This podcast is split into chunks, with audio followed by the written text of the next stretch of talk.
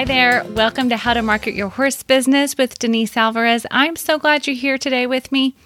Now, I want to make sure that you know if you happen to be a note taker, I have got you covered. I'll be summarizing what we talk about on each episode into what we'll call our show notes. So you'll be able to find those over on my website at Storm Lily Marketing whenever you want. So just to put you at ease so that you can listen well here. Now, in case we're new friends, I am really extra glad you're here. As you've likely guessed, my name is Denise Alvarez, and through my business, Storm Lily Marketing, I help horse business owners like yourself create and implement effective website marketing strategies. My goal is to help you build a sustainable business so you can be out in the barn doing more of what you love to do.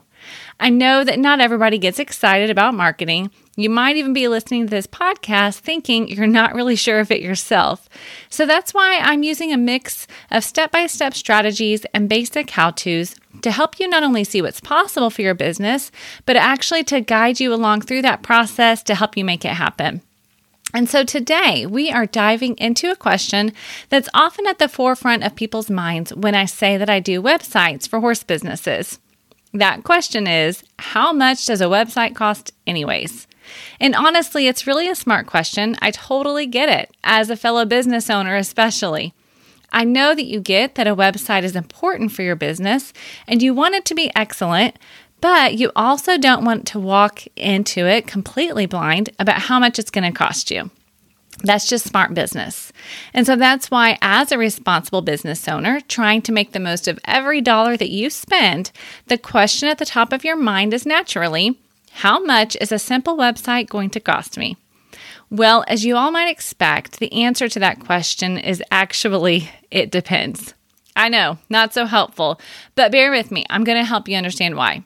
Now, asking how much a website costs is kind of like asking how much a car costs. It depends. Do you want used or new? Do you want electric or gas? Do you want the basic package or do you want it to be fully loaded? You see what I mean?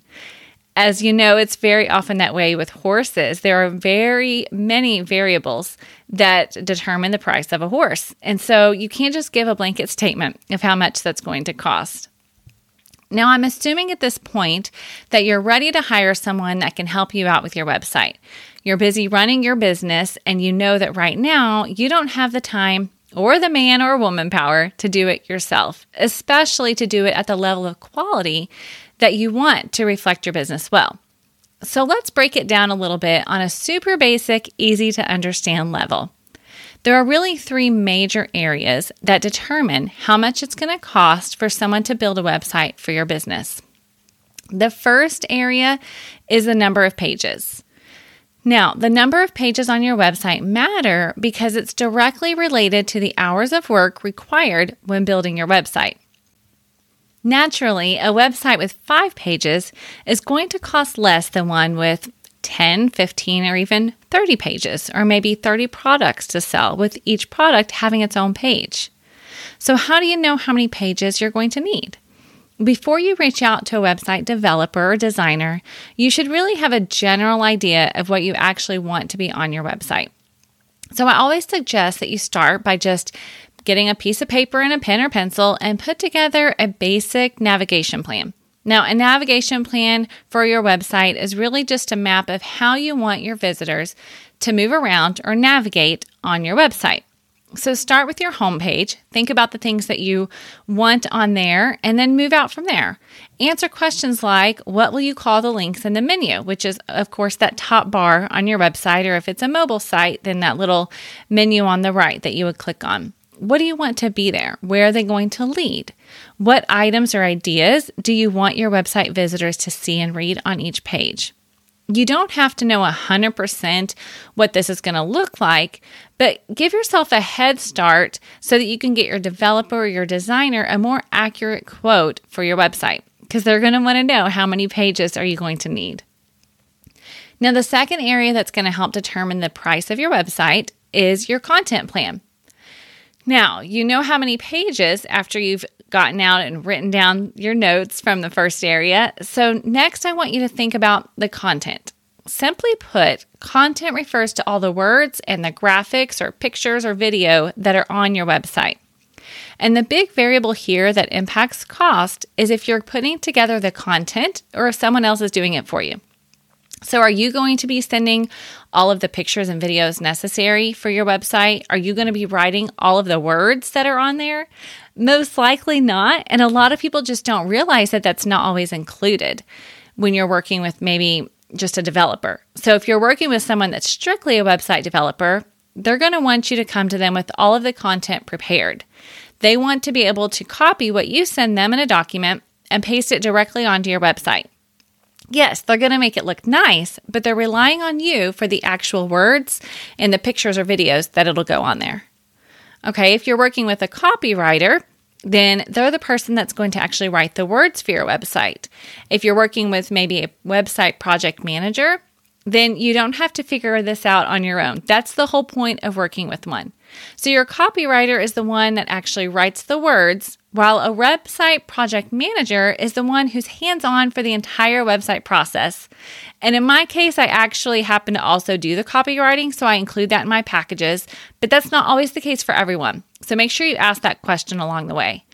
I like to do the copywriting because then I can actually help you get from just the concept and ideas that you have to what you want to achieve on your website from the beginning to the end. So I can hear your ideas, I can hear how you're wanting to explain things, I can hear who your audience is.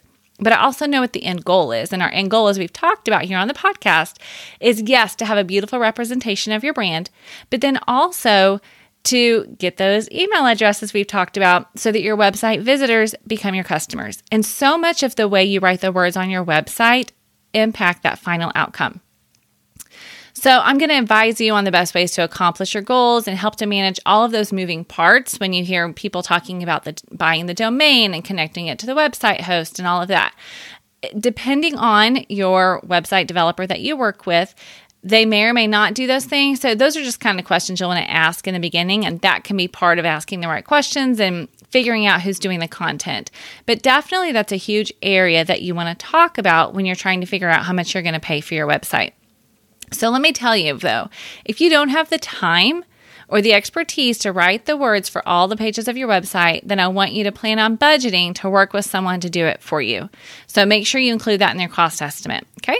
And and just so you know, the time really is a big factor too. You really might have the skills. I know lots of people that have horse skills and writing skills. Obviously, you can be multifaceted and multi-talented.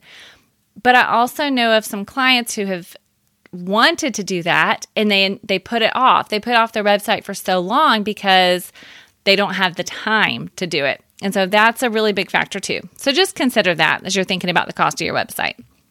Okay, the third big area that's going to impact the cost of your website is customization.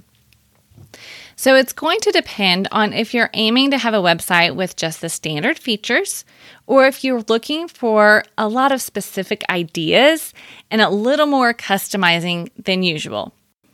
Now, in case you're wondering, customizing isn't necessarily just picking colors and fonts and things like that. That's a that's very standard that you would expect that.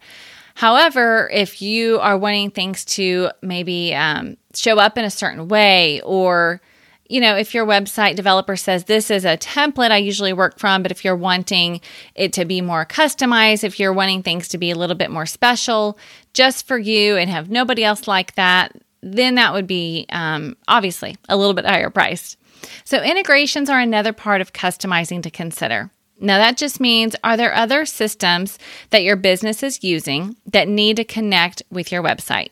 So, for example, if you are collecting emails already, then you probably have an email service provider. So, you're going to want to make sure that's connected to your website. That would be an integration to make sure you talk about ahead of time. Or perhaps you're wanting to sell products online, which means that you need an e commerce website. So you're going to need to talk about that because you're going to need to integrate that with your banking platform and whatever platform you maybe already use or are going to use to sell your products online and to collect that money, shipping, all of those things. The point is, the more custom work that you want for your website, naturally, the more you can expect to pay. But of course, again, that's to be expected. That's just like when you go to buy that car. Of course, these are three variables that are all part of your front end cost, meaning that the customization and the content and how many pages, that's all part of what you're going to pay up front or even just, you know, at the end. The other thing you want to keep in mind is the cost to maintain your website, such as monthly hosting and purchasing the domain. Hosting, in the most basic definition, means the place in the internet world where your website lives. So, depending on your needs, most businesses can expect to pay as little as 5 to $10 per month or up to 30 to $50 per month for your website hosting. Your website developer or project manager can walk you through the options so you can make the best choice for your own business setup. And the domain is the website address. So, for example, my domain is stormlilymarketing.com. Now, in order to own that domain, I actually pay a yearly fee. So you can expect the same for your own domain as well. The cost varies greatly depending on the uniqueness and the demand for your domain. It could be as little as $12 a year, and then it goes up from there. Okay, now that you have a more full understanding of what's going to impact the cost of your new website, you're ready to get started. And as we're heading into 2021, this is really the perfect time to start thinking strategically about your website marketing. That's why I'm so excited to tell you that I'm hosting a live free workshop all about how to get your marketing ready for 2021. You're going to learn the three powerful ways to get rid of the frustration and overwhelm that can accompany marketing sometimes so that you can work with your dream customers in the coming year. If online workshops are new to you, don't worry. I'm making sure it's easy for even my non techie horse friends to join me live. So I want you to head on over to stormlilymarketing.com slash workshop and select the day and time that works best for you. You'll put in your name and your email address so I can send you the unique link that you're going to use to join me live. Now, don't worry, there are a few different days and times to pick from. It is in November, so it is time sensitive, but I think you'll be able to find one that works for you. And if not, you can always register and watch the replay that'll be available for 24 hours after the workshop. Okay, so if you haven't already, I want you to head on over to stormlilymarketing.com slash workshop and get registered so you can save your seat and get your horse business ready for 2021. Well, friends, that is all I've got for you today. Remember that I have those show notes, as I mentioned, and you can find those over at my website at stormlilymarketing.com slash seven for episode number seven. You'll find a link to register for the upcoming free live workshop there as well. And as always, if you have any questions that you want me to answer here on the podcast or you know someone that would be a great interview, then head on over to my website at stormlilymarketing.com and get in touch. I would love to hear from you. Now, last thing, remember if you are new, you may not know, you can get notified when a new episode is available. So just click subscribe on your favorite podcast listening app, whether it's Apple Podcast or Spotify or Google Podcast or any of the other great choices out there. You can also get on my email list, and I'll send you a quick note each week just to let you know a new episode is up and what we're talking about. You can again just visit my website, stormlilymarketing.com, and sign up for podcast updates right there on the podcast page. Okay, friends, I am so glad you joined me here, and I can't wait to talk to you again next week. So have a wonderful day, and I will talk to you soon.